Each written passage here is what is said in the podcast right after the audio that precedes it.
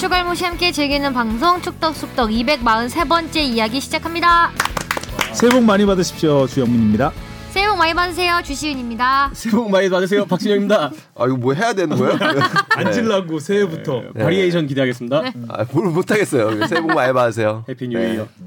이정찬이었습니다. 네. 네. 어, 손흥민 선수가 새해 축포를 아 정말 절묘한 타이밍에 터뜨렸죠. 그러니까요. 딱 일부러 우리나라 시간을- 기준 우리나라 기준으로 새해 전에 시작을 해갖고 새해 지나자마자 맞아. 넙죽 절하는 세리머니를 했으면 좋았을 것 같은데. 우리 뭐 한국 팬들한테 선물을 한 거 아닌가. 네, 새해 음, 선물. 그러니까요 선물이죠. 네, 딱이었죠. 기분 좋았죠. 그러니까 그 전에도 득점 찬스가 있었는데 놓치고 네. 아, 일부러 놓쳤어. 네. 아직 때가 되지. 않았다. 아, 아직 때가 되지 않았다. 물론 현지에서는 31일이었죠. 네. 황희찬 선수도 뭐 계속해서 활약을 이어가고 있고 아시안컵의 해 아주 희망차게 시작을 했습니다. 자 오늘 원래 원래 저희가 초대 초대 손님이 준비돼 있었는데 네, 네. 음, 갑자기 일정이 변하면서 지금 네. 저희가 오늘 분량을 많이 채워야 돼요. 네. 아, 근데 분량을 또 청취자분들께서 많이 많이 채워주셨어요. 네, 맞아요. 오늘 질문도 많이 주시고 맞아요. 댓글도 댓글도 좀 많고요. 있어서 앞부분에 좀 많이 할애를 하죠. 네. 네. 자 댓글부터 가겠습니다. 유튜브에 댓글 남겨주셨는데요. 박태하 감독 낭만 멋지네요. 네 분 한 해 수고하셨습니다. 네, 수고하셨습니다. 그, 그 포항 어, 예. 네. 포항 감독이 되기 위해서 다른 감독 으로 가지 않은 네. 그런 비하인드가 있어요. 예 네. 그렇죠. 멋있죠. 뚝심. 네. 황선홍 감독 잠깐 만났었는데 황선홍 감독이 그 얘기하시더라고요. 잘할 거라고. 일단은 기본적으로 포항이라는 팀이 문화가 좋대요. 그러니까 그 어떤 감독이 오든 그리고 또 어떤 지도자가 오든 포항을 잘 아는 감독이 음. 왔을 때는 잘할 수밖에 없는 환경이 조성되어 있다고 그러더라고요. 예전 최순호 감독 왔을 때도 그런 얘기 있었는데. 네. 근데 포항은 약간 좀 예전에 제가 축구 담당할 때 꽤 오래됐죠. 뭐 2000년 초반이니까 그때 보면 이렇게 사장 그, 그런 분위기가 좋은 건지 안 좋은 건지 모르겠는데 좀 가족 같은 분위기였던 음. 것 같아요. 사장, 단장, 뭐 감독까지 해서 약간 원 팀으로. 예, 좀 그런 그게 또 이제 잘못 비치면 또 너무 전체주의처럼 지연, 비칠 수도 지연 있고. 학연 네. 지연 뭐 이런 느낌으로 갈 수도 있긴 하지만 그 분위기를 잘 살리면 음, 잘 살려왔죠 김기동 네, 감독이 그렇죠. 네. 그래서, 그래서 잘 이어가면 될 것 같아요. 그 틀을 잘 흔들지 않는다는 거예요. 그 음. 기본적인 그 주축이 되는 핵심 코어는 건들지 않고 그 팀의 철학이라든지 이런 부분들은 건드리지 않고 그리고 잘 아는 사람들이 와서 팀을 운영을 하기 때문에 김기동 감독도 그랬죠. 그리고 황선홍 감독도 사실은 아, 그런 부분에서 포항에서 전성기를 누렸다고 봐야 되고 지도자로서 그런 부분에서 포항 올 시즌도 저는 기대해 볼 만하지 않나 그렇게 생각합니다. 포항의 그 코어라고 하면은 가성비 좋은 외국인 어, 선수 뭐. 사와서 비싸게 파는 거 아닌가요? 그런 것도 잘 써먹고 비싸게 파는 있고 그 포철 공고 출신 선수들을 아주 잘 쓰죠. 음. 큰 돈 들이지 않고 네. 효과 내는 네. 약간 그런 특징이 쭉 이어져 온 것 같아요. 네. 황선홍 감독 때도 그랬고 네. 그죠? 네, 이외에도 유튜브에 댓글이 61개가 달렸습니다. 네 감사합니다. 유튜브에 많은 관심 가져주세요. 눈빛 찌릿했네요. 토끼 52님이요. 뽕피디님 작년 연말 12월 29일은 쉬다가 나와서 혼났는데 이번에는 그냥 휴가? 열정 어디? 축덕수덕 휴방이라니 뽕피디님 버리고 가자요. 뽕 PD가 그래도 올해, 올해 신년 상 받았어요. 어, 신상 받았죠. 네. 에- SBS 우수사원. 뜻밖의 그 음. 네. 특별 공로상이라는 나름 큰 상을 받았는데 네 맞아요. 소감 소감도 얘기해 주세요. 소감이요? 네. 네. 제가 아 어느덧 30대가 이제 됐더라고요. 진지하게 얘기하지 말고. 갑자기 왜 진지하게 아, 그 연말 시상식 아, 해봐요, 해봐요, 한번 아, 해봐. 뭐 그래도 이 20대 마무리와 30대 시작을 좀 잘 한 것 같아요. 아 이제 서른 살이에요? 그렇게 아, 됐죠. 그렇게 뭐 되는구나. 아직 뭐 옛날 나이를 적용하자면요. 음. 그래서 축덕숙덕도 벌써 5년이나 했고 맞아. 아, 같이 늙어가는 기분이라서 축덕이랑 감회가 새롭습니다. 축하드립니다. 열정은 그래서 어디 있어요? 없어요? 열정 있어. 아 저 쉬는 동안에 그 말씀드려요. 그 지금 K리그 40주년이라서 영등포 타임스퀘어에서 그 아, 뭐 40주년 하죠. 전시회 하고 있거든요. 하죠. 어, 근데 그냥 한번 집이랑 가까우니까 가봤는데 어, 가볼만 하더라고요. 너무 잘 꾸며놔 있어. 그 우승컵 트로피도 다 전시되어 있고 뭐 옛날 유니폼 그리고 뭐 팬 아트까지 이렇게 있는데 이렇게 작게 뭐 이렇게 K리그 딱 역사를 훑어볼 수 있는 좋은 자리인 것 같아서 시간 되시면 한 번씩 다 둘러봐도 아, 좋을 것 같더라고요. 저 또 갔다 와서 뭘 또 준비했다는 줄 아, 알았어요. 그 굿즈도 잘 열정은 타임스퀘어에 있다. 그러니까 열정 거기 아, 두고 왔다. 쉬는 동안에도 이렇게 축구에 관심을 가지고 어, 아. 전시회도 가보는 어, 이런 열정. 혼자만의 열정. 그뭐 가져온 축덕에 도움이 있는 열정을. 뭐 가져온 줄 알았는데. 열정 그대로 파이팅! 네, 20대 감성으로 그대로 축하합니다. 축하합니다. 감사합니다. 장진성님이요. 솔직히 우리나라 시도민 구단은 진정한 의미의 시민 구단이라기보다는 서울시안과 같은 시도립 구단으로 봐야 맞는 것 같습니다. 그리고 J리그가 26년부터 추춘제라고 추춘제로 한다고 하자 우리도 해야 하는 거 아니냐 하는데 거기는 우리보다 겨울이 따뜻하기도 하고 눈 많이 오는 삿포로에는 삿포로 돔도 있어서 할 만한데 우리는 땅도 얼고 잔디도 다 죽어버리는지라 불가능할 것 같습니다. 음, 이거 뭐이 얘기가 뒤에도 계속 나와서 네. 네. 뒤에서 다 모아서 하죠. 네. 네. 하얼빈의 장채님이 리그의 감독 선임이나 구단 방향 관련하여 오늘 방송을 듣기 전 이정효 감독의 런던 인터뷰를 보게 되었는데요. 정말 이정효 감독님 한 다섯 명만 나왔으면 좋겠다. 리그의 비축구인 감독이 도래하는 시점, 한국 축구의 정서를 깨부수는 일들이 오는 시점, 이런 것들이 빠르게 와서 변화가 많은 우리가 모두 관심 있어 하는 K리그를 보고 싶네요. 정치적 시도민 구단 입김, 이젠 정말 리그에 도움은 없는 행동은 그만. 음.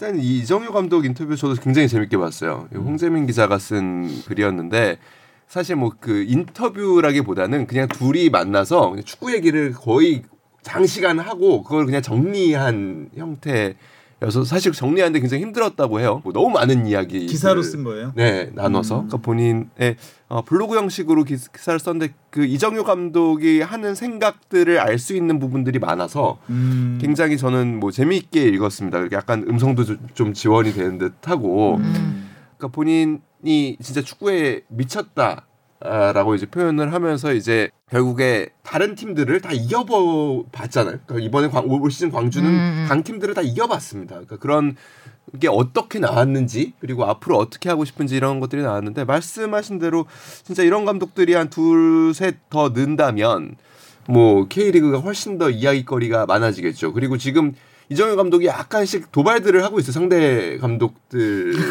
서울이 향해서. 혼쭐 났죠. 네. 근데 사실 근데 그때 만약에 김진규 감독 대행이었으면 받아쳤을 거예요. 김진규 감독 대행도 말을 굉장히 위트 있게 하고 음. 좀 그럴 때 지지 않고 받아치는 스타일이거든요. 공격적으로.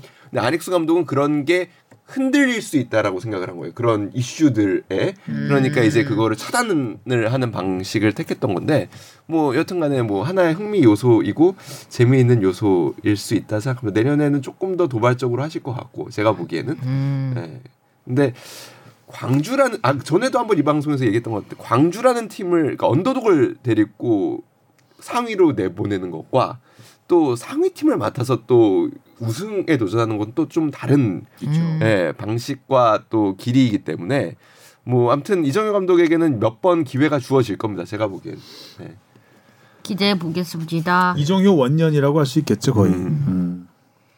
권솔 아빠님이요. 작년에 충북 청주가 K3에서 K리그 2로 승격했는데 어떻게 K3에서 K리그 2로 올라오나요? 모두 새해 복 많이 받으세요.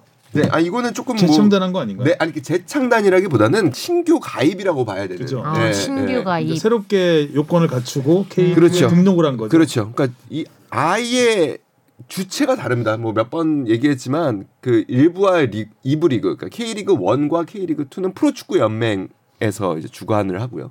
그 다음에 3부 리그부터 뭐 7부 리그까지는 대한축구협회에서 그래서 K리그 1, K리그 2 이렇게 가고 밑에는 K3 리그, K4 리그 이렇게 가죠. 뭐 그래서 좀 다른 부분이고 앞으로도 제가 보기에는 마찬가지입니다. 뭐 영국도 뭐 12부, 13부 뭐 이렇게 뭐 피라미드 시스템을 갖췄다고 하지만 1부부터 4부까지가 이제 풋볼 리그에서 관장하는 프로 리그고요. 그렇군요. 네. 홍아범 영일님 네. 맞나요? 음. 이제 K리그에도 K리그 1에서 K4까지 심판 승강제를 실시한다고 하네요. 진짜 반가운 소식입니다. 경기장 직관 가면 심판 안티콜, 심판 눈떠라를 외칠 수밖에 없게 되던데 제발 이런 안티콜 우리도 안 외치고 싶습니다. 앞으로 심판도 승강제를 하면 더 좋아질까요? 아니면 큰 차이가 없을까요? 기자님들과 주신 아나운서님의 의견 궁금합니다.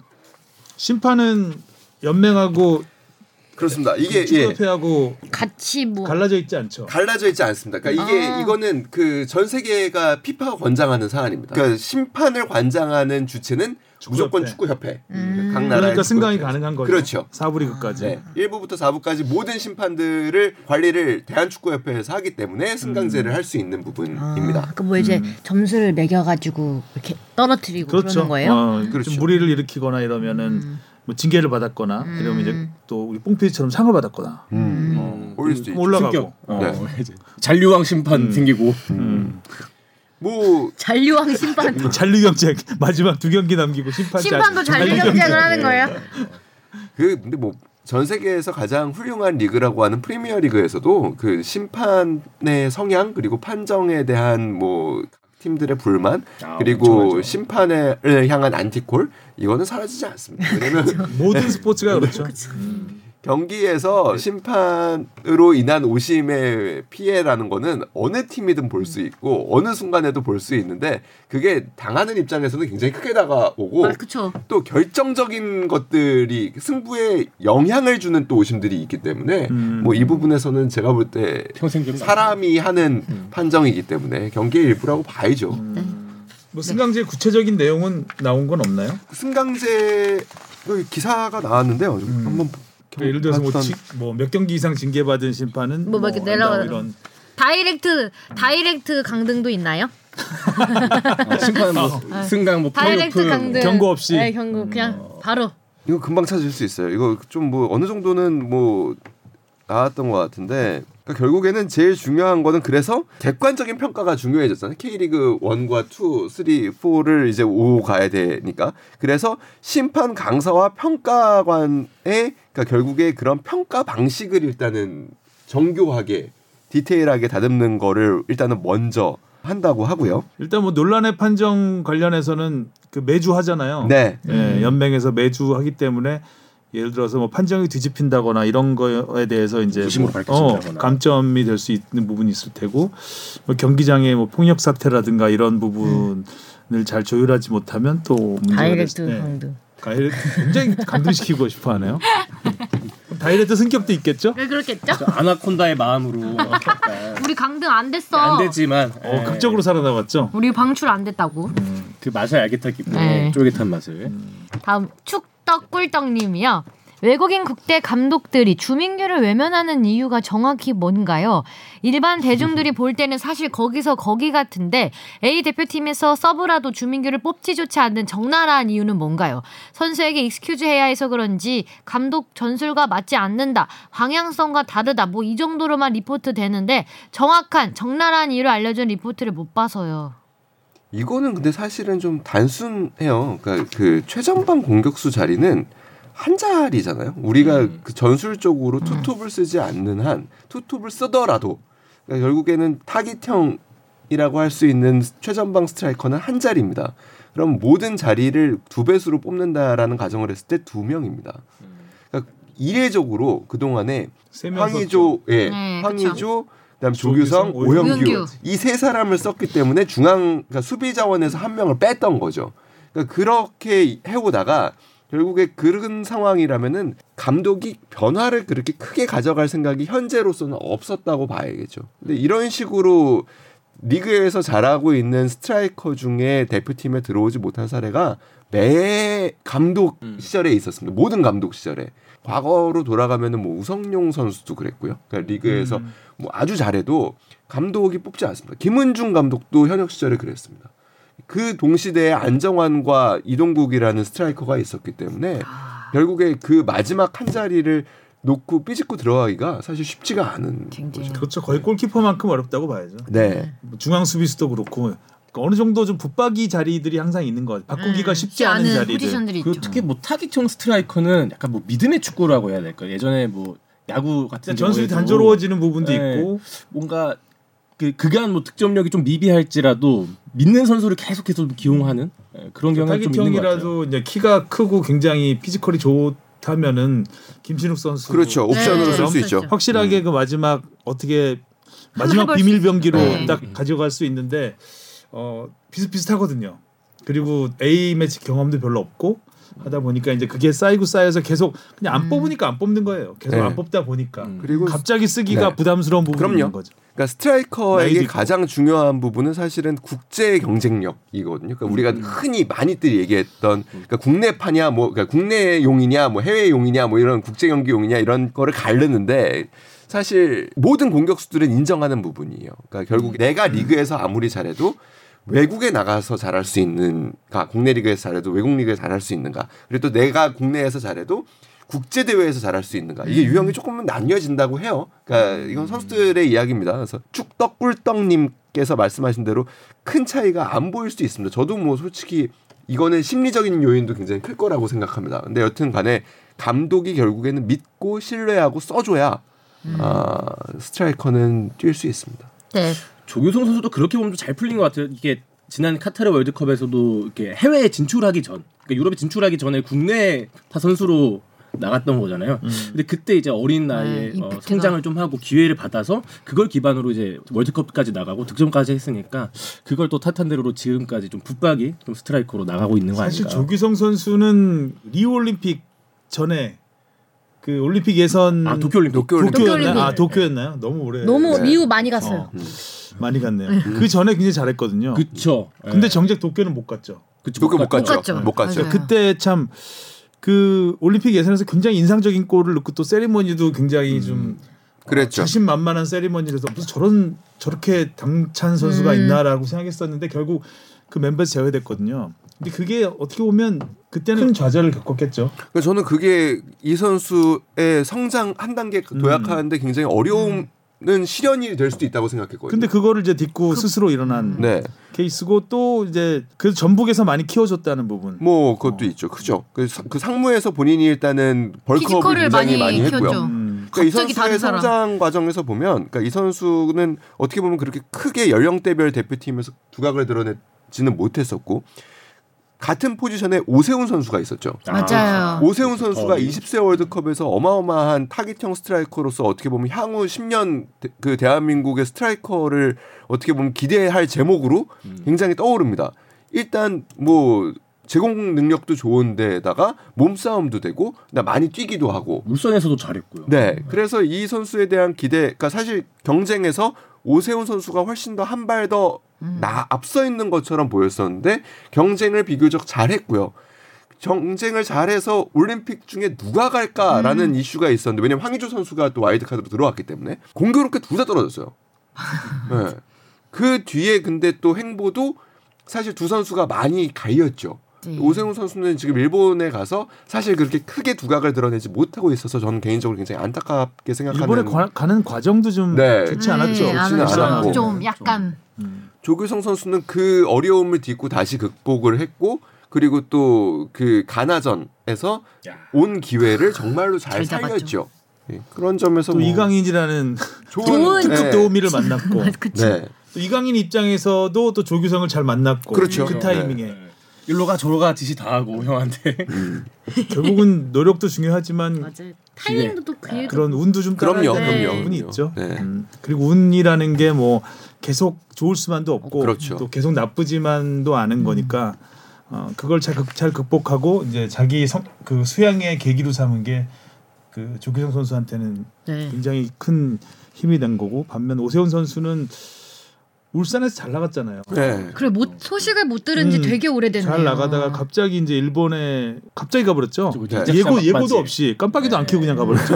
네. 그래서 엄원상 선수를 급히 영입을 어. 하고 아. 울산. 그래서 이제 어쨌든 그런 과정이 있고 가서 잘했으면 좋은데 음. 가서 별 소식이 없었고 네. 그래서 결국은 뭐 월드컵은 물론 그 이후 뭐 A 대표팀에서조차 기회를 잡지 못하고 있는 것 같습니다. 계속 거기 있나요? 일본? 네. 아. 근데 이제 이게 쌓이면 계속해서 뽑히기 어려워요. 또. 네. 네, 맨 그쵸. 앞자리는 특히 음, 그렇습니다. 분량 잘 채우고 있는데. 네. wow. 좋습니다. 댓글이 이제 댓글 끝났습니다. 아싸. 아, 자 이제 질문 가겠습니다. 무엇이든 물어보세요. 아. 음. 니가 가라 내가 갈까님이 보내주셨습니다. 이 질문이 2024년도 첫 방송 질문일 것 같은데 맞습니다. 23년도 한 해 패널분들 고생 많으셨고 24년도 원하시는 것들 모두 이루시길 기원하겠습니다. 오늘 방송에 질문이 없어서 아쉬웠을 것 같아 궁금했던 질문을 하려고 합니다. 그렇죠, 좀 질문이 없었어요. 첫 번째 질문입니다. 25년부터 클럽 월드컵 확대 4년마다 개최, 24년도에 인터컨티넨탈컵 매년 개최 참가만 해도 700억 정도의 비용을 받을 수 있는 것 같은데요. 확대 의미는 피파의 새로운 방향성으로 봐야 할까요? 클럽 월드컵이 기존엔 유럽 남미만의 대결로만 보였는데 대회 확대로 새로운 축구 팬들을 유입하려는 방안인 건지 의미가 궁금합니다. 새로운 방향성이라 이라고 볼 수도 있겠죠. 뭐볼 수도 원래 이 있겠지만. 방향이잖아요. 네. 네. 피파의 가장 큰 방향은 돈입니다. 도. 아니 근데 이 돈이 아니, 돈이 아, 있어야 돈. 그 판을 키울 수 있고 네. 축구의 수준을 올릴 수 음. 있고 그렇기 때문에 일단은 사실 뭐 피파뿐만 아니라 모든 게 모든 단체들이 마찬가지죠. 네. 이제 피파는 거의 지금 뭐 뭐라 그래야 되나요? 물 들어올 때 노지 수- 수준이 아니라 거의 모다를 보트를 보트 모터 보트를 달고 지금 달리고. 저- 전속력으로 네. 맨 앞에서 질주하고 있는 한일 단- 모다. 단체이기 때문에 네. 아, 어, 지금 뭐 한 번 더 졌자는 거죠. 음. 자. 근데 이게 어떤 맥락에서 이제 진행되고 있는 거냐면, 그러니까 결국에 클럽들의 이해관계하고 사실 연결이 돼 있습니다. 그러니까 클럽들은 영업 일수를 늘리고 싶어합니다. 더 많은 경기를 통해서 더 높은 수준의 경기를 통해서 돈을 더 많이 벌고 싶어해요. 근데 수익이 나올 어떻게 보면은 시장이라는 거는 이제 거의 그러니까 왜 프리미어 리그에서 세계화 정책을 세우고 동남아 시간에 맞춰서 시간을 당기고 이러냐면 유럽의 시장으로는 이제는 이제 안 솔직히 더 이상 성장이 안 되기 때문에 뭐 미국 시장 그리고 아시아 시장을 개척을 했는데 이것도 이제 한계가 슬슬 보이는 거거든요. 어. 새로운 형식의 대회가 필요한 거예요. 그래서 나온 게 슈퍼리그입니다. 그렇죠. 네. 그러니까 그거는 근데 미국 자본이 이제 들어와서 결국에 그, 그 주요 클럽들이 결국에 대항을 하는 건데 여- ESL 말하는 거죠. 네, 네, 네. 여기서 나온 유럽 슈퍼리그. 네. 음. 여기서 나온 근데 공정의 개념이 미국이 생각하는 공정의 개념과 유럽이 생각하는 공정의 개념이 달라요. 음. 미국은 모든 팀이 그러니까 승강되거나 그 뭐 이렇게 되는 거 없이 모든 팀에 공평한 우승의 기회를 준다라는 게 기본적으로 미국이 생각하는 공정이에요. 그래서 드래프트를 하고 이번 시즌 못한 팀에는 우선권을 주고 그런 식으로 아. 맞춰가는 공정의 개념이라면 유럽이 생각하는 공정은 투자를 많이 한 팀 이 결국에는 우승을 하게 되고 어느 팀이든 떨어질 수 있고 어느 팀이든 또 올라올 수 있게 만들어 주는 게 또 공정의 개념입니다. 그러니까 이게 암만 상충돼요. 음. 그래서 오는 갈등들이거든요. 근데 피파는 기본적으로는 아직까지는 유럽이 기본적으로 헤게모니를 갖고 있죠. 근데 이 피파 월드컵이라는 거는 결국에는 승강은 없어요. 승강은 없이 결국에는 새로 그 상위 리그 팀들이 만나서 뭔가를 경쟁을 하고 결국에 관심을 이끌고 그런 일종의 슈퍼리그에 갖고 있는 걔네들의 아이디어와 그다음에 유럽의 나름의 또 기도, 기존 전통의 축구가 갖고 있는 공정에 대한 가치를 접목한 거라고 보니까 이제 피파는 강하게 드라이브를 거는 거죠. 근데 사실 경기 수가 너무 많아지면 뭐 제가 보기에는 좀 어려워질 수도 있는 부분도 있습니다.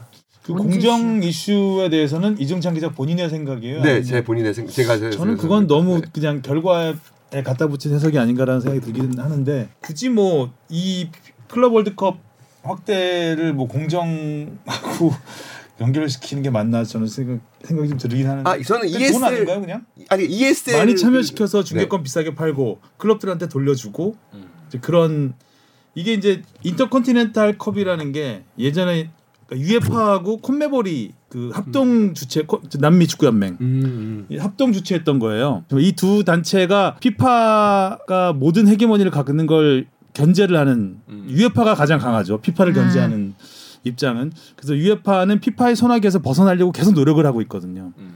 그런 차원에서 옛날 옛날에 이제 60년대에 이게 만들어졌는데 그때만 해도 이제 피파와의 갈등이 많지 않았고 사실상 유에파가 더 어떻게 보면 힘이 센 조직이었죠 그때는 피파보다. 그래서 이제 남미를 끌어들여서 남미가 축구가 세니까 최강전을 갖자 해서 이제 두 팀이 남미 최 남미 리베르타도레스컵 우승팀과 유럽 우승팀이 이제 맞붙기 시작해서 이제 인터컨티넨탈컵이 그때 처음 시작이 된 건데 그러다가 1980년대에 이제 도요타가 메인 스폰서가 되면서 도요타컵이라고 불리게 되죠. 그래서 그걸 일본 도쿄에서 음. 그 유럽 우승팀과 남미 우승팀이 유럽 도쿄에서 단판 승부를 했습니다. 아. 한 경기 얼마 한 경- 와. 엄청난 돈을 낸 거죠. 근데 도요다컵을 보니까 이게 흥행이 되거든요. 음. 그러다 보니까 피파에서 우리가 가져가겠다 해가지고 각 대륙별 우승팀 명목 좋잖아요. 명분이 좋잖아요. 대륙별 우승팀들이 다 모이는 세계 최강 클럽을 가리겠다. 해서 이제 피파에서 했는데 이 UEFA가 마음에 들지 않는 거예요. 피파가 모든 걸 주관하니까. 음. 그래서 UEFA에서 작년인가요? 작년인가 콘메보라고 따로 해서 클럽 월드컵이 이제 전 대륙이 다 참가하는 대회라면 인터컨티넨탈컵의 전통을 잇고 싶은 UEFA가 남미 연맹하고 손을 잡고 인터컨티넨탈컵을 한 작년에 했던 걸로 알고 있는데 작년인가 해가지고 이거에 또 이제 피파가 신경이 쓰이는 거죠. 서로 서로 이제 서로, 아, 서로 약간의- 계속 약간의 네. 그런 부분으로 봐야 되지 않나라는 생각이 전 살짝 들었어요. 그래서 피파 월드컵 클럽 월드컵이라는 것도 그렇 그 확대도 그렇 결국 그 월드컵 참가국 확대의 연장선상이라고 저는 보거든요. 이게 지금 뭐 피파가 예전에는 그 남자 월드컵만 흥행이 됐다면 지금은 거의 여자 월드컵도 그렇고 20세 이하도 그렇고 점점 판이 잘- 커지고 있고 이 돈이 점, 정말 천문학적으로 돈벌이가 잘 되고 있거든요. 그런 의미에서 좀 뭔가 피파의 영향력을 더 확대하는 부분도 있고 그런 게 아닌가라는 생각이 저는 들었거든요. 근데 공정성 부분은 저는 아 그 부분에 대해서 틀린 게 틀렸다기보다는 아니 맞는데 그렇게도 해석할 수 있는데 어 이걸 그렇게도 해석할 수 있구나. 그래서 뭐 이런 게 좀 약간 이슈가 됐었는지 물어본 거예요. 어 이슈는 그러니까 제가 보기에는 그러니까 그거예요. 그러니까 신선하긴 한데 그 저는 이 피파 월드컵 말씀하신 부분에서 결국에 다 동의하고 그러니까 이게 상충되는 개념 이라서 토론이 되는 부분은 아니라고 생각해요. 그러니까 왜냐하면 저도 동- 상충은 아니죠. 예, 예. 근데 이게 뭐냐면 그러니까 피파가 클럽 월드컵을 확장하려는 가장 큰 이유는 물론 돈입니다. 근데 그 중에는 하나는 뭐냐면 ESL을 누르려는 게 있는 거예요. 그러니까 ESL은 계속 그 ESL 시도를 누르려는 게 있죠. 예. ESL은 계속 시도를 하거든요. 그래서 이번에 바르셀로나한테 초청장을 안 준다는 거 아니에요? 네. 어. 바르셀로나하고 유벤투스가 그 거의 마지막까지 저항하고 있는 그렇죠. 어, ESL에 대한 찬성 의견을 굽히지 않는 두 구단이거든요. 근데 왜 ESL은 그러니까 거기서 공정 개념이 나오는 거. 그러니까 ESL은 왜 그러면은 계속해서 하려고 하는 거에서 나오는 개념이 뭐냐면 구단 입장에서는 여기는 승강이 없어요. 그러니까 우리가 못해도 무조건 수익이 담보가 돼요. 그러니까 토트넘 같은 구단 그리고 인기가 많은데 실력이 약간 들락날락하는 구단들은 ESL을 사실상 찬성합니다. 어. 음. 그러니까 여기에 가면 여기는 그냥 계속 수익이 담보가 되는 거예요. 그러니까 피파 클럽 월드컵은 우리가 뭘 잘해야 나갈 수 근데 있잖아요. 이제 그거는 예선을 사실 이제. 리브 골프를 생각하면 PGA 투어가 있고 리브 골프가 있잖아요. 리브가 그런 식이거든요.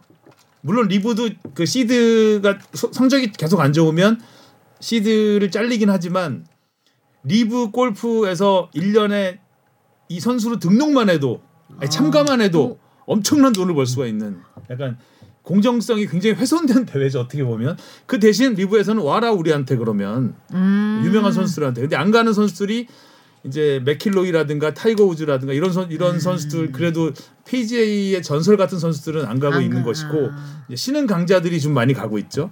이제 그래서 지금 어찌 보면 리브 골프 때문에 PGA도 굉장히 큰 타격을 입은 상황인데 이 리브를 어떻게 할 수가 없어요 지금. 일단 만들어 놓으면. 근데 그런 ESL이라는 게 만약에 만들어지면 굉장한 난리가 나겠죠. 혼란이 벌어지겠죠. 혼란이 벌어지고 그거를 피파가 제일 사실상 막고 싶기 때문에 이제 클럽 월드컵을 보면은 막고 싶어 하는 거잖아요, 이건. UEFA도 마찬가지죠. 음. 왜냐하면 사실 이거는 그 아, 카드나도. 그러니까 그게 제가 생각하는 그 공정의 개념이 다르. 피파가 그러니까 게 피파보다 사- UEFA가 더 난리 난 거 아닌가요? 피파도 마찬가지입니다. 피파도? 제가 볼 때는. 근데 왜냐면 명분이에요. 그러니까 이거를 반대하려면 뭔가 명분이 돼야 되는데 그러니까 공정성이라는 걸 공정성을 내세운 거지. 갖고 있는 음. 거예요. 그러니까 왜냐면 이거는 한 번 들어오면 음. 그러면 니네는 승강도 없고 우리가 리그를 어 음. 우리가 생각하는 공정이라고 한다면 어느 팀이든 떨어질 수 있고 어느 팀이든 올라와서 우승을 했으면 경쟁할 수 있어야 되는데 그게 안 되는 게 리그의 공정성이 이- 일단 있느냐. 기본적으로 전제가 ESL에 대해서 좀 이해가 많이 있어야 되는데 음. ESL 시스템에 대해서 저도 예전에 기사 한번 읽어본 게 다여서 정확하게 어떤 시스템으로 돌아가는지는 잘 모르겠는데 아마 피파가 공정성을 내세워서 막는 부분은 피파가 정말 공정성의 가치를 두어서라기보다는 명분일 수도 명분. 있죠. 네, 명분이에요. 근데 그렇기 때문에 그거를 이제 클럽 월드컵에 적용하는 거는 맞지 않지 않냐라는 저는 얘기를 하는 거고 네. 이승찬 기자의 분석은 굉장히 신선한 신선한 접근법이었고 그런 배경이 있긴 하죠. 그래서 지금 음. 피파 클럽 월드컵도 일단 각 대륙에서 유럽 대륙에서 많이 나와야 되잖아요. 일단 가장 음. 팀이 많은 그렇기 상위 때문에 많고. 이걸 예선전을 또 치러서 나오고 뭐 이게 또 경기 일정이 복잡하기 때문에 네, 선수들은- 초청 형식의 대회가 돼버린 거죠. 음. 그러니까 더욱 더 이제 명문 팀들이 나오게 된 음. 어떻게 보면 어떻게 보면 이것도 공정성에 문제가 있을 수 있다는 거죠. 그러니까 피파에서 초청장을 보낸 팀만 나올 수 있는 거예요. 근데 바르셀로나는 괘씸죄에 걸려서 안 보내 안 안. 보낸다고 하는 거고. 근데 바르셀로나가 피파 세계 최강 클럽을 가리는 월드컵에 안 나오 아, 저 이런 대회에 안 나온다는 것 자체가 공정성에 문제가 있는 거라고도 볼 수 있지 않나라는 생각도 합니다. 뭐 여튼간에 이 그거는 아마 정돈이 좀 될 겁니다. 그래서 오- 그 결국에는 월드컵의 포맷을 그대로 갖고 갈 가능성이 그렇다면 예선을 또 해야 되는데 네, 뭐그 아니, 해서. 뭐 리그별로 그 유럽 챔피언스 리그처럼 네, 챔피언스 리그별로 리그, 아. 예, 예. 우승팀과 준우승팀 네. 뭐 이런 식으로 할 수도 있죠. 현재 일단 클럽 월드컵은 각 대륙 우승팀들이 나오는 거를 전제로 아, 하는 일정이 거니까요. 진짜 빡빡하겠다. 사실 지금 형태의 클럽 월드컵은 그렇게 큰 관심이 없. 그러니까 이게 몇 개가 맞물려 가는 사실 거예요? 이렇게 되면 이 선수가 어마어마하게 필요하겠죠. 응. 이 선수가 선수층이 굉장히 두터워야 되고 이렇게 되는데. 되면 이제 강팀은 점점 강해지고 그렇죠. 약팀은 점점 점점 약해지고 약해지는 또 대륙별로 보면 강한 대륙은 점점 강해지고 지금도 그렇잖아요. 사실 저는 뭐 공정성이라고 해서 제가 약간 그랬던 부분은 제일 공정하지 않은 조직이 전 피파라고 보거든요. 피파, 유에파. 그러니까 전 세계 축구를 정말 부흥하고 싶고 사실 축, 그 어떤 스포츠의 인기가 상승하는데 중요한 부분 중에 하나는 전력 평준화 라고 보거든요. 그래서 치열하게 맞붙고 이래야 10대 0 나버리고 이러면 재미가 없잖아요, 경기가. 근데 지금 약간 유럽하고 아시아 아시아가 지금 마- 우- 우리나라와 일본이 많이 올라가고 있긴 하지만 피파가 정말 공정성을 가치를 내걸고 이거를 전 세계 축구를 부흥하겠다라고 한다면 그걸 막았 막는다기보다는 유럽 네이션스 리그를 거의 없애 이거는 좀 부- 막았어야 된다고 저는 생각을 해요. 음. 왜냐면 뭐, 네. 왜냐면 유로 대회가 있잖아요. 근데 네이션스 리그를 또 넣은 거는 이거 돈 벌라고 하는 거거든요. 그러니까 자기들끼리 붙어가지고 왜냐하면 한국하고 영, 잉글랜드하고 한국은 어, 두번 차치하고 잉글랜드하고 베트남하고 평가전을 치른다. 안 보도 잘 네. 베트남 국민들만 관심이 있겠죠. 그러니까 그런 게 지금 불가능해졌잖아요. 우리도 지금 평가전을 하려면은 유럽 팀은 안 되잖아요. 음. 근데 이게 세계 축구 발전에 도움이 되느냐라는 생각이 저는 많이 들거든요. 음. 공정성에서 맞아. 지금 굉장히 많이 왔는데 아니 근데 그그 부분이요. 그러니까 이 공정성을 바라보는 정확한 두 시각이 있는 겁니다. 음. 그러니까 그 어떤 게 공정이냐. 그러니까 모든 팀에게 우승할 기회를 똑같이 주는 것과 음. 뭐 이렇게 더 많이 투자한 팀이 더 많이 우승을 하는 건게 다- 공정한 것이냐라는 뭐 부분에서 솔직히 좀 차이가 이게 좀 이제 해석의 차이인데 네. 사실 예전부터 위정자들이 국민들한테 하는 말들은 다 명분이 좋죠. 음. 하지만 다 자기를 위한 거예요. 세계 경제가 발전한 게 다 그런 식으로 발전을 했거든요. 근데 아무튼 두 이념이 지금 싸우고 있는 거죠. 어, 그러니까 그렇죠. 서로 간에 서로 명분을 위해서 서- 그 안에는 다 돈이고 제가 보기에는 돈이죠. 돈이죠 뭐. 뭐팬 입장에서 그냥 재밌는 경기가 많이 생기면 좋은 거고. 음. 예, 근데 재밌는 경기가 되려면 선수들이 안 다치고 컨디션을 잘 유지해야 될 네, 거잖아요. 네. 근데 이렇게 좀 경기 수에 부담이. 좀 많이 될 것 같아요. 팬 입장에서 좋을까도 생각을 해보는 만한 부분은 있어요. 음. 가격이 올라가요. 그리고 맞아. 누구나 그러니까 원래 다 축구는 노동자의. 스포츠였단 말이에요. 아, 이제 또 이것도 OTT 음. 피파 플러스 결제해야 볼 수 있고 뭐 그럼, 그럼. 당연히 그래 그렇게 될 다볼 수 거예요. 없다고. 음. 그러니까 이게 다 이제 결국 이 축구 산업이 점점 커지는 돈을 쓸 수밖에 마- 음. 없는. 2024년에 첫 질문을 이렇게 첫 질문을 아주 막 심오하게 예. 좋아요. 초대 손님 나왔으면 큰일 날 뻔했네. 자, 그 다음에 추춘제 관련 질문이네요. 네, 이게 이어져 있는데 그럼 한꺼번에 다이 조금만 네. 이두 번째 것만 읽을까요? 네. 아두 번째 분이요 추춘재 그 남성 축구 팬. 네, 남성 축구 팬분이 엔디스크 29분. 네. 추춘제에 대해서 질문을 주셨어요. J리그가 미래에 추춘제를 시행한다고 하는데 K리그도 세계의 추세에 발맞춰 추춘제로 하는 게 좋을 것 같습니다. 이제 아시아에서 춘추제를 하는 나라는 한국, 중국 정도밖에 없는 걸로 알고 있습니다. 추춘제를 한다면 상금 규모가 엄청 커지는 아챔, 클럽 월드컵, 월드컵 일정, K리그와 유럽리그 간의 선수 이적 활성화와 효율성, 편의성 등에서 큰 이점이 될 수 있다고 생각합니다. K리그 일정을 7월 말에서 12월 초까지 하고 겨울 휴식기를 갖고 2월 말부터 6월 초까지 하면 된다고 봅니다. 그리고 여름 비시즌 동안은 6월 20일 정도부터 대체로 한 달간 장마라서 관중 모으기가 힘듭니다.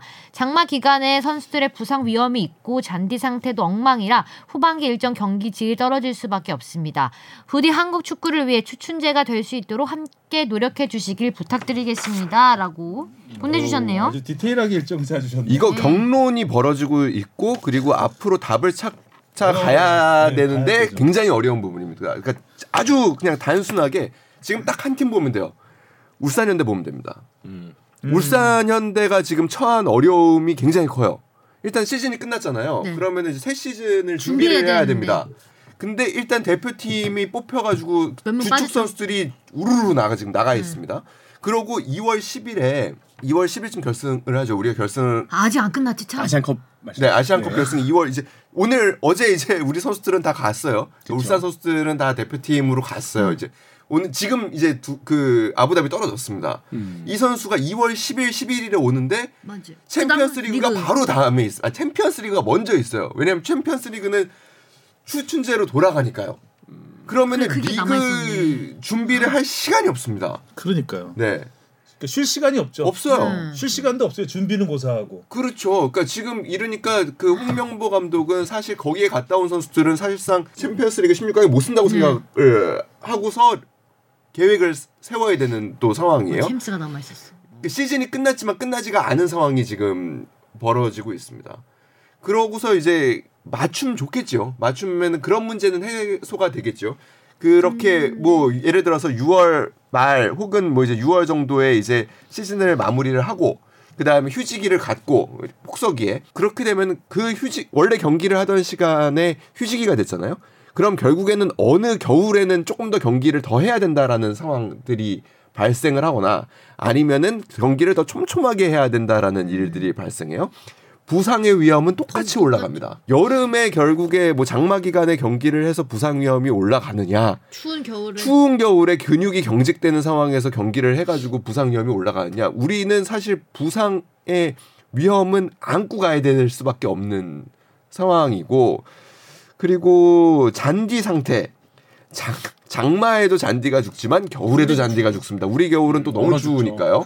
아파요 되게. 그리고. 결과적 그러니까 결, 그 결정적으로 우리는 땅이 굉장히 딱딱합니다. 음. 그러니까 이 잔디 아래 땅이 굉장히 딱딱하기 때문에 이 땅이 얼면 선수들이 무릎에 가해지는 충격이 돼. 굉장히 큽니다. 그러니까 이래서 결국에 이제 앞으로 이 연구가 굉장히 활발해져야 될 거예요. 근데 잔디 전문가 모셔야 돼요. 네. 어. 결국에는 어느 쪽을 택해도 부상 위험이라는 부분이 제가 보기에는 가장. 첫 번째 해결 과제가 될 거예요. 결국은 저는 추춘제로 갈 수밖에 없지 않나라는 생각이 드는데 그리고 가야 된다고도 생각을 하고요. 현실적으로 어렵죠. 음. 그러니까 잔디 전문가가 필요하다는 얘기고, 그러니까 테크놀로지가 뒷받침이 돼야 된다. 요새 뭐 그러니까 예를 들어서 뭐 이제 그 잔디 열선도 깔거든요. 네, 많이 깔죠. 음, 전 열선 많이 깔고 하니까 이제 그런 거 인프라를 좀 많이 뭔가 튼, 튼실하게 한 다음에 가야 되겠죠. 선수들의 안전을 위해서. 더 아마 일본도 걸로. 이제 그때까지 준비를 좀 하겠죠. 근데 이제 일본은 우리보다 겨울이 훨씬 따뜻하고. 어, 축구장. 여건이 훨씬 좋죠 우리나라보다. 우린 돔. 근데 사실 추-. 이게 노르웨이나 이런 노르웨이는 추천제 아니잖아요 혹시 그러니까 북유럽은 그러니까 그게 결국에는 겨울 휴지기를 얼마나 가느냐 그리고 시작점을 어디로 두느냐의 사실 차이기는 해요. 그래서 그 추운 북유럽이나 뭐 예를 들면 러시아도 결국에 다 추춘제로, 추천제로 하는 거죠. 예, 넘어가는 과정에 있기는 해요. 음, 지금 추천제를 안, 그 남미 쪽이 추천제를 안 하죠. 지금 하나요? 예전에 안 했는데. 약간 리그마다 다른 것 같긴 한데 네. 이번에도 뭐 산투스 강등되는 거 보면은 지금 겨울에 강등됐으니까 우리나라 아 그럼 이제? 춘추제네요. 그렇죠. 음. 미국도 춘추로 하고 있고, 네. 그러니까 아메리카 대륙 쪽은 춘추로 네. 하고 있고, 근데 결국 이제 유럽이 결국은 뭐 권력을 쥐고 있기 때문에 네. 유럽이 중심이기 음. 때문에 모든 스- 이렇게 막 대회가 많 클럽 월드컵도 생기고 뭐 계속 대회가 많아지는 상황에서 아시아에서 일단 따라갔단 말이죠. 음. 따라갔으면 우리도 따라가야 되지 않을까. 아, 근데 2월에도 유동- 추운데. 아니면 추춘제 어, 약간. 약간 빠른 추에 시작을 해서 휴지기를 좀 오래 갖는 여름 늦여름부터 해서 근데 휴지기를 오래 가져도 문제가, 문제가. 될 문제가 거예요. 돼요. 경기력이 떨어질 음. 수도 있고 음. 좀 그렇죠. 인기에 가장 큰 타격이죠. 음, 휴지기를 오래 가지면 또 갖는다는 관심이 거는. 확 떨어질 수. 쭉 봐줘야 되는데. 그쵸. 그럼 음. 그것도 문제예요. 뭔가 좀 인프라를 해서 추천제로 갈 수밖에 없지 않을까. 인프라도 개선하는데 사실 굉장한 어렵죠. 자금과 시간이 드는 문제여서 그러니까요. 예, 뭐, 뭐 일본이 쉽지만은 25년에 않습니다. 한다고 하면 우리도 빨리 지금 뭔가를 해야 되지 않을까. 무조건 춥다고 안 된다고 하면은 음. 이게 따라갈 수 있을까? 그런 어떤 세계적인 추세를 벌어질 수 있죠. 지금 근데 뭐 벌어지는 부분이 뭐 계속 벌어지. 예, 한두 군데가 아니에요. 아까도 얘기했지만 유럽 네이션스 리그가 딱 생기면서부터 지금 아시아 국가들은 다행히 우리나라 선수들이 유럽에서 많이, 많이 뛰고 뛰니까. 있기 때문에 우리가 체감을 잘 못하는 거지 동남아 같은 데는 지금 엄두를 못 내잖아요. 아 동남아는 좋겠구나 우리나라하고 평가전 하니까. 뭐, 네, 뭐 베트남 좋아하죠. 음. 굉장히 좋아했죠. 그리고 선수들 다 기다려서 손흥민 선수하고 사진 찍고 그런 거 한거 찍고. 아닙니까? 예. 그렇습니다. 추출제는 계속해서 이슈가 되지 않나요? 네, 계속해서 그될 겁니다.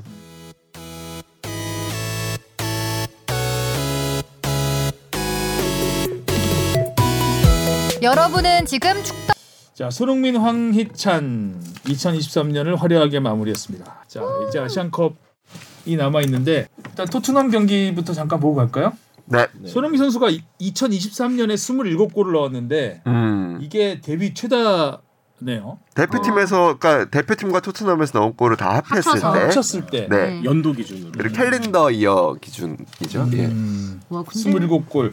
득점왕했을 때 물론 겹쳐 있긴 하지만 지난 2022년이 25골, 2023년이 27골. 음. 대표팀에서는 8경기 6골. 일단 뭐 리그 초반에 굉장히 많은 골을 넣어서 네. 지금 12골이죠. 네. 이것도 개인 최다죠? 그렇죠. 네, 네, 예. 전반기라고 불리는 그냥 손흥민 선수가 약간 slow starter 기질도 있었고 리그 몰아치기도. 좀 강하고. 네. 지난 득점왕 했던 시즌도 생각해 보면 그때도 이제 후반기에 막판에 불이 붙어가면서 음. 계속 골잔치를 벌였었는데 그렇죠. 지난 시즌도 사실 절- 지난해 지난 그러니까 지난해에 많이 넣었죠. 그렇죠. 2023년에 많이 넣었죠. 음. 음. 아 이제 해가 바뀌어서 지난해라고 하면 헷갈리기도 헷갈려요. 헷갈려요. 22년 네. 같죠? 자, 20경기 만에 벌써 공격 포인트가 7개입니다. 리그. 17개. 7개. 아니 17개. 와 17개 진짜 벌써. 네. 12골에 5 도움이 되겠죠. 사실 도움도 그 주변 선수들이 좀 더 많이 도와줬으면 받이 그렇죠. 받아 넣어줬으면 음. 훨씬 더 많은 기록을 했을 것 같은데. 네, 그러니까 주장을 맡아서. 일단 책임감이 많이 생기면서 페널티킥도 넣고 더 잘하는 네, 음, 것 같아. 좀 골 욕심도 내다 보니까 계속해서 골은 많이 넣을 것 같아요. 네. 음. 일단은 그게 제일 크죠. 일단 스포츠 헤르니아하고 아나골절 부상에서 이제 완전히 회복된 게 가장 크고요. 음. 그리고 이제 본인이 그거를 그 고통을 안고 뛰다가 이제 극복을 하고 나니까 히샤르리송을 빨리 수술을 시켰죠. 네. 너 빨리 해. 네, 그래서 히샤르리송이 빨리 복귀를 하면서 히샤르리송이 살아났습니다. 어우, 좋죠. 아. 이러니까 결국에는 서로 간에 도움이 되는 것들이 이제 음. 생기는 거죠. 그러니까 뭐 최근에 히샤르리송 같은 경우는 다섯 경기에서 다섯 골을 넣으면서 아, 왜 이 선수가 결국에 토트넘으로 올 때 높은 이적료를 받고 음. 오게 됐는지를 사실 이제 이제야. 보여주고 있는 거긴 한데 빨리 보여줬어야 됐는데 네. 돈값을 이제- 했으려면 이제, 이제야. 예, 여튼간에 이제 손흥민 선수가 없는 상황에서는 이제 히샤르리송이 사실상 에이스 역할을 맡아야 하고 어 그랬을 때 결국에 토트넘이 이제 한 달 반 정도 뒤에 손흥민 선수가 돌아왔을 때 과연 그때 우승 경쟁을 계속 할 수 있느냐 없냐 아 이제 경 싸움이 벌어질 겁니다. 지금 보면 위가 굉장히 촘촘해요. 이런 시즌 잘 없었던 것 같은데 그러니까요. 이 정도로 한 승리표인가요? 1위부터 한 5, 6위 정도 아스날이 갑자기 또 망가지고 네. 아스톤 빌라는 또 왜 이렇게 잘해요? 아스톤 이번 시즌 어우 혹시 순위표가 오늘 아 없나요? 없어요. 그러니까 1위부터 5위까지 토트넘이 5위인데 네. 승점이 6점 차예요. 네. 1위부터 5위까지요? 예. 그리고 이제 토트넘과 이제 4위 아스날과의 승점 차는 이제 1점밖에 차이가 나지 않고 그렇죠. 그 재밌는 거는 이제 다 아프리카 네이션스컵과 이제 아시안컵이 동시에 열립니다. 자, 맨시티는 해당 차출 선수가 없습니다. 아. 그렇죠. 이제 맨시티는 이제 올라갈 거예요. 거기다가 그 데브라이너 돌아오죠. 돌아. 홀란 돌아올 겁니다. 1월에. 아, 맨시티. 네, 그럼 이제 맨시티는 올, 잘 다시 올라갈 거예요. 리버풀은 뭐 조금 뭐 이제 살라가 빠진다. 아. 네, 살라가 빠지고 토트넘은 손흥민이 빠지고요. 그러니까 이런 점에서 이제 위에 맨시- 예, 맨시티가- 위에가 맨시티만 좋네. 예. 그래서 이게 바로 펩 과르디올라가 천재라는 천재라는 어. 질만을 노렸다. 대륙별 대회까지 네. 고려해서. 시즌을 짜고 있는 농담처럼 인종차별주의자라는 얘기도 나오고요. 그러게요. 다른 데로 안 뽑는다. 와 맨시티 쭉 올라가겠네. 일단 토트넘 5위에 있는데 참 위태위태합니다. 잘 보내야 될 텐데 아시안컵 네. 기간. 네. 줄타기를 하는 것 같아. 사실 이번 그 본머스 경기에서도 그 선제골 먼저 낳고 나서 전반전 그 후반 쯤으로 갈수록 계속 기회를 내주면서 실점이 되게 많았는데 그러니까 공격. 공격 축구가 참 좋긴 한데 음. 후반 가면 체력이 너무 힘들어요. 눈에 띄게 떨어지면서 그래도 라인을 올리니까 이게 위기를 맞을 수밖에 없어요. 맞아요. 오 슈팅수가 이렇게 차이 났어요? 12개 대 24개 본머스가 24개였어요? 어, 본머스가 사실상 그 두드렸네, 워낙 완전. 결정력이 떨어지는 순간들이 많았어서 토트넘이 이겼지 어, 망가질 뻔했던 사실 그 위험했죠. 토트넘이 지금 5위라도 하는 거는 손흥민의 역할도 있지만 비카리오. 비카리오가 아, 아니었으면 그렇죠. 진짜 네. 빛이자. 비카리오가 그한 경기 한 두 골은 막아주시는 것 같아요 거의 평균. 그래서 여기 뽕 PD가 재미있는 통계를 가져왔던데 어, 기대 실점 순위로 따지면 토트넘이 3위다. 그러니까 못한 삼- 3위. 어 못한 3위. 그러니까 최다 실 최다 기, 기대 실점 3위가 네, 그- 되니까 어, 위기가 그만큼 많았다. 네. 위기가 많았죠. 기대 비카리오가. 실점이 몇 점이죠? 30 몇 점이었던 거. 35.6. 5.6. 기대 실점이 35점. 근데 지금 그 몇몇골 내줬죠? 35골. 지금 29골 내줬어요. 29골 내줬으니까 한 6, 7골 정도는 비카리오가 비카리오가 완전 막았다. 나간 거다. 음, 그랬겠네. 비카리오다 진짜. 무실점 경기도 다섯 경기나 돼요 토트넘이. 음. 비카리오가 그렇게 막아줬기 때문에 토트넘의 후반전이 네. 그나마 조용할 수 있는 것 같아요. 여튼간에 뭐 일단은 토트넘으로서는 아무튼 손흥민 없는 그 한달 달. 반 정도 뭐 길면 길다. 길면 주장만장을 누가 찰지도 갑자기 궁금해져요. 지금 로메로도 부상이고 메디슨도 아직 복귀를 못했으니까 주장단이 지금 다 공석이라서 누가, 누가? 어, 누가 좀 잘 이끌어줄지. 비카리오. 아, 그치 비카리오가 있긴 하네요. 벤, 골키퍼도 벤데이비스 차니까. 뭐이 정도 찰것 같긴 한데. 네, 뭐 일단, 계속 네. 부상도 생기고 있고요. 그리고 여기는 또 그 중앙 수비는 일단 빨리 정리를 해야 됩니다. 음. 예, 결국에 다이어한테 맡길 수는 없는 부분이니까요. 음. 예, 요새 예전에 이제 손흥민 나가면 골 먹힌다고 손나골 있었잖아요. 이제 다이어 들어오면 골 다들. 골? 네, 다들 골 약간 이런 느낌으로 가고. 지금 이 경기도 사실 다이어 들어오니까 공교롭게도. 골이 먹혀서 음. 뭐 지금 저기 루미, 루마니아 출신의 그 좀 어린 수비수 유벤투스 유스였었던 어, 드라구신 아, 선수랑 191 계속. 어, 링크 설이 나오고 있는데 아무튼 빨리 어, 좀 센터백 좋은 선수 영입해야 어, 상위권에 이렇게 좀 굳힐 수 있지 않을까 싶습니다. 다이어 왜 그래?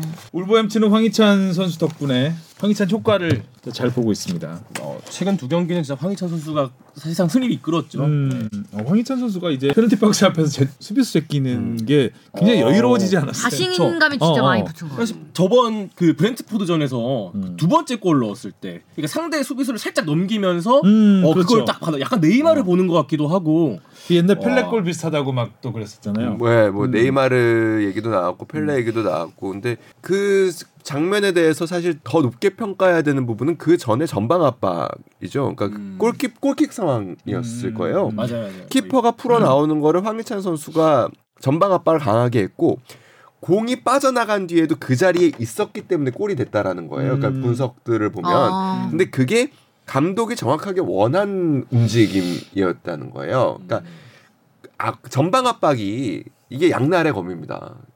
전방 압박을 하면 결국에 뒷공간은 완전히 텅텅텅텅텅 비거든요. 그러니까 모두가 같이 해야 돼요. 음. 누구 한 명만 했다가는 결국에는 공이 넘어오면 그러니까 탈압박이 돼서 넘어오면은 완전히 그냥 그냥 바로 무너지는 거거든요. 근데 황희찬 선수가 아무튼 전방에 있는 상황에서 선수들이 다 같이 압박에 들어가 줬고 그런 다음에 공을 잘라냈고 그게 또 황희찬 선수한테 연결이 됐기 때문에 황희찬 선수가 그런 멋진 개인기를 통해서 골을 마무리할 수 있는 기회도 있었 던 거죠. 그러니까 감독 입장에서는 지금 굉장히 마음에 드는 단순히 뭐 황희찬 선수가 결정력이 좋고 개인기가 좋고 뭐 팀 내 최다골을 넣고 있고 에이스 역할을 하는 것도 물론 기쁘겠지만 주문한 것들이 이- 예. 이루어지고 있다라는 점에서 굉장히 기분이 좋겠죠. 젊은 감독이 음. 뭐 태도라든지. 굉장히 젊은 감독이거든요. 아무튼 프리미어 리그에 사실 거의 이정효 같은 역할을 하고 있는 거예요. 굉장히 젊고 음. 신선한 자극. 울버햄튼이 올 시즌 초만 해도 다 강등될 어, 1순위로 네. 꼽혔던 팀입니다. 근데 지금 중위권까지 올라왔잖아요. 지금 순위가 아까 보니까 지금 11위 10, 정도? 11인데 네.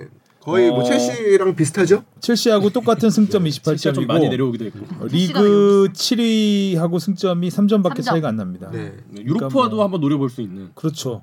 그러니까 뭐그 바로 위가 뭐 그 맨유, 뉴캐슬 뭐 아주 조- 쟁쟁한 팀들하고 지금 첼시까지 아무튼 하고 있는 거죠. 근데 아 여기가 사실은 어떻게 보면 토트넘보다 더 문제일 수는 있는데 그 황희찬 선수의 공백이 아무튼 뭐 그래도 우리 선수들이 지금 이렇게 자신감을 갖고 가는 아시안컵이니까 네. 잘하고 음. 또 돌아가서 팀에도 좋은 영향을 줬고 그랬으면 좋겠습니다. 황희찬은 이번 시즌 10골 3도움. 공격 포인트 두 자릿수 열- 두 자릿수예요. 벌써 13개를 달성했습니다. 벌써 여름 이적 얘기도 나오고 있고요. 어, 재계약 탐낼 탐낼 만도 얘기가 할것 같아요. 재계약을. 했는데 재계약을 했, 그러니까 재계약 이 정도 데리 주고 데려가는 거죠. 데려가려면. 네, 재계약은 그래서 하는 거예요. 그러니까 데려가려면 비싼 돈 주고 비싼 돈 가라. 가라. 그렇죠. 아. 몸값을 올려놓는 거죠. 자 이제 아시안컵으로 가볼까요? 우리 대표팀이 오늘 떠나죠. 어, 제 떠났죠. 지금 네. 방송 시간 떠나서? 기준으로 이제 막 도착해가지고 음. 네, 지금 이제 아마 이동하고 있거나 그럴 것 같아요. 음, 일단 아랍에미리트 아부다비에서 전지훈련을 하는 거죠. 네, 음, 전지훈련하고 이라크와 평가전을 치른 다음에 카타르에 입성을 합니다. 네. 1차전은 15일 15일. 바레인전, 2차전은 20일 토 요르단. 시간도 기가 막혀. 25. 시간이 왜 이렇게 좋아요? 치킨 먹기 좋은 시간. 우리나라에서 아, 하는 줄 알았네. 우리 시청률 좀 떨어지겠네. 아, 뉴스 뉴스 시청. 전부 여덟 전부 8시 반입니다. 났- 빨리 끝내야죠 뉴스. 음, 그 말레이시아 뭐 안 나오겠네. 일단 조별리그는 5일에 한 번씩 경기를 하고 그 이번에 텀이 굉장히 굉장히 기네요. 길어요. 음, 음. 굉장히 여유 있게 짜놨네요. 유럽 구단들이 참 안 좋아하게 짜놨네요. 그렇죠? 그러네요. 되게 그래서 또 카타르에서 열려서 쭉. 선수들 그런 적응 문제도 크게 없을 것 같아요. 그렇죠. 또 유럽에서 바로 오니까 그러니까 또그 월드컵도 다 치러왔던 그런 경기장에서 하는. 거잖아요. 그래서 아마 선수들이 좀 더 마음 편하게 본인의 기량을 좀 펼칠 수 있지 않을까? 예, 본 무대 가서요. 자, 64년 만에 우승에 도전합니다. 유로파가 역대 최다인 12명, 일본이 20명이던데 어, 일본 일본. 수준 이번에. 우리나라는 역대 최다인 12명. 뭐 지금까지와 비교해 보면 굉장히 많은 숫자네요. 보니까 지난 대회 때 7명밖에 안 됐네요. 음. 이게 또 종전 최고 거의 숫자인데. 네. 2000년에 처음으로 한 명. 안정환 선수였겠죠. 2000년이면 아, 페루자 이탈리아 페루자스 뛸 때.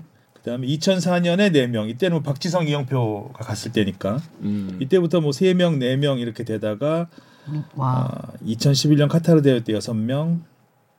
처음으로 10명이 넘었네요, 이번에. 음.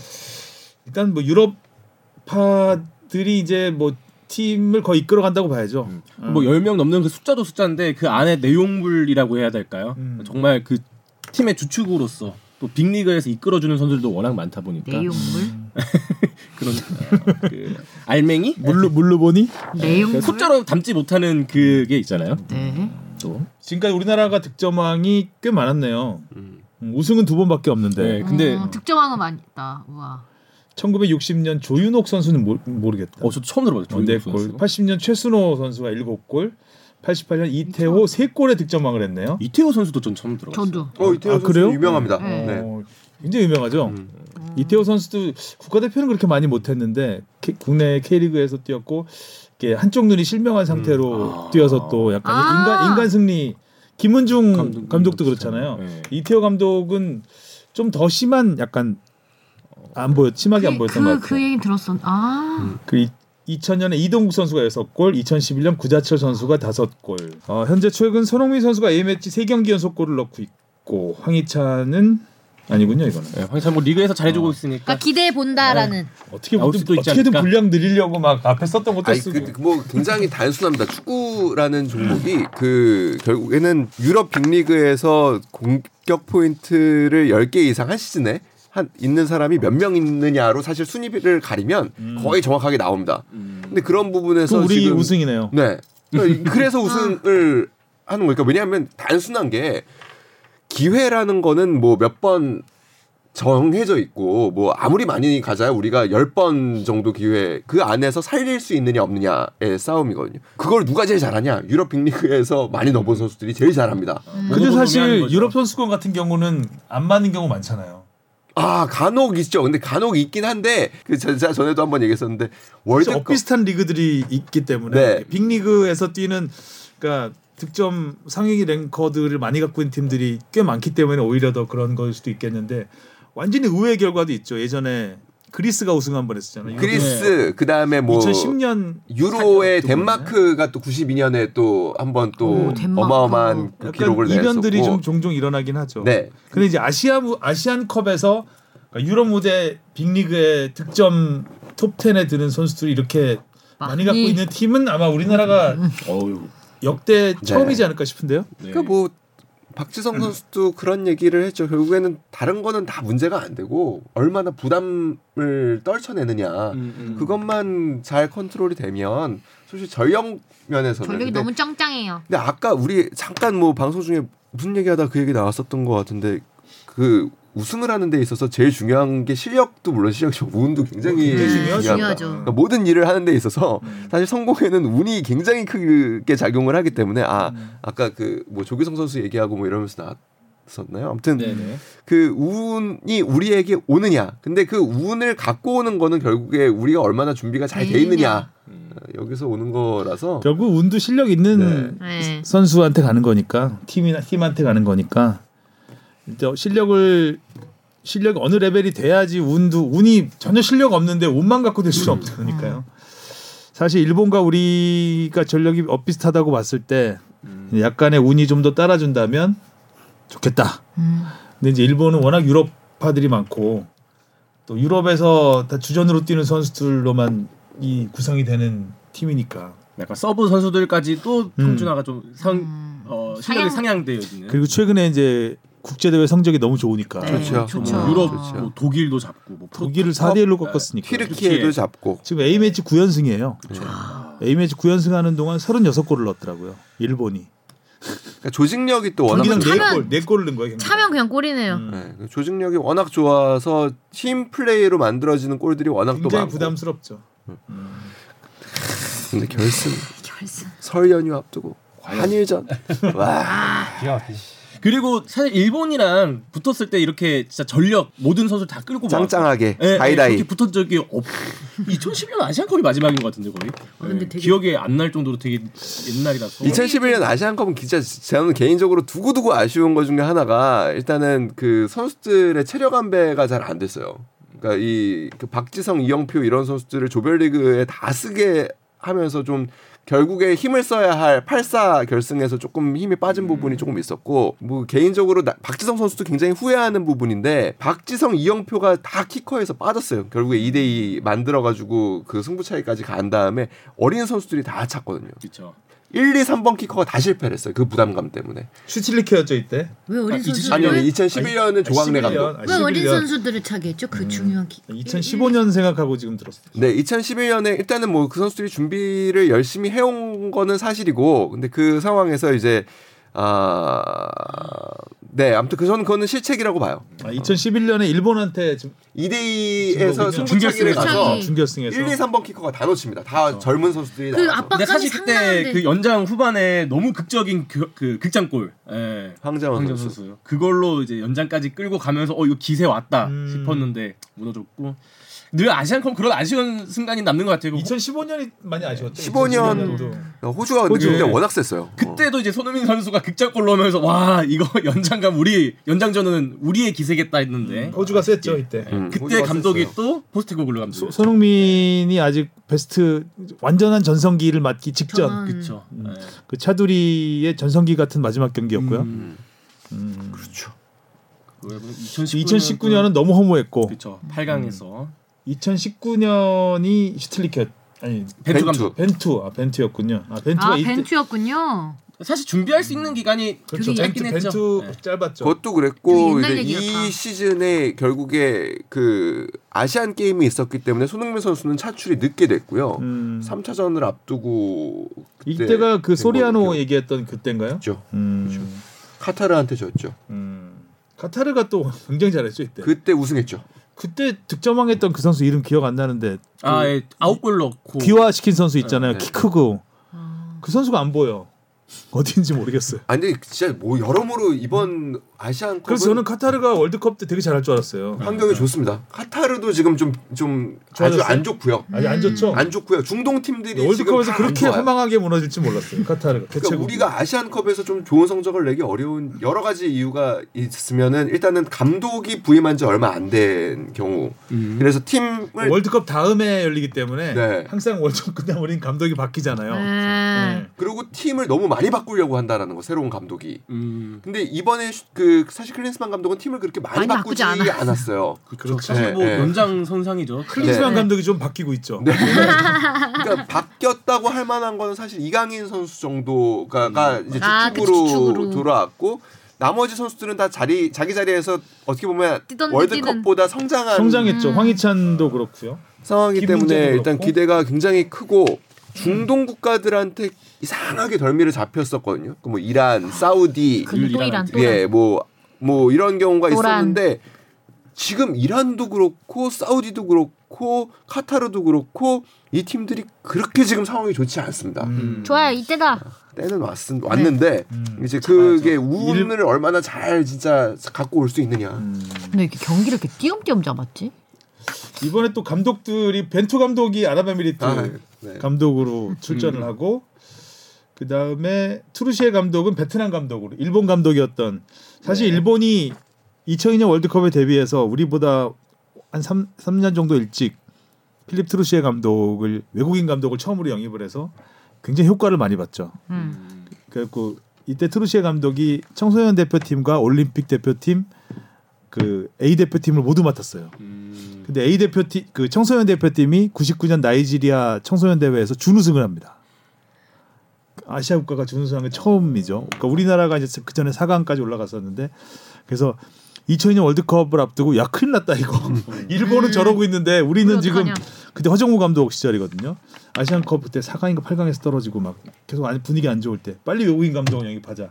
이 트루시에 감독 때문에 피딩크 감독이 왔다고 해도 과언이 아닙니다. 음. 굉장히 우리한테 큰 자극이 됐고 2002년 월드컵을 앞두고 야그 일본은 16강 가는데 우리 떨어지면 이거 무슨 망신이냐 아. 이런 얘기들이 축구인들 사이에서 나오던 나오게 만들었던 감독이거든요. 음. 이번에 이제 박항서 감독 후임으로 트루시 감독이 나오게 되고 대부분 이제 외국인 감독 외국인 감독으로 다 출전을 하게 되네요. 우리 인도네시아의 신태용 감독님 아 계시고 신태용 감독이 아. 그다음에 말레이시아 말레이시아의 감독. 감독님 계시고 음. 이번에 조별리그에서 붙죠. 네. 우리나라랑. 빅매치들이 많네요. 네. 네. 뭐, 뭐, 이런 관전 포인트들도 많고 좀 여러모로 기대가 많이 되는 것 같습니다. 자 오늘 얘기는 아. 여기까지 하면 될 것 같습니다. 오늘 뭐 이야기가 뭐 이산 저산 아주 많이 갔다 왔어요. 어 거의 뭐 공정이란 무엇인가? 책 제목이 돈이란 무엇인가? 정의란 무엇인가? 마이클 샌델 데리고 와도 우리가 이제 우리가 다 압도할 수 있다. 자 수고하셨고요. 다음 주에 만나요. 안녕. 고맙습니다. 새해 복 많이 받으세요.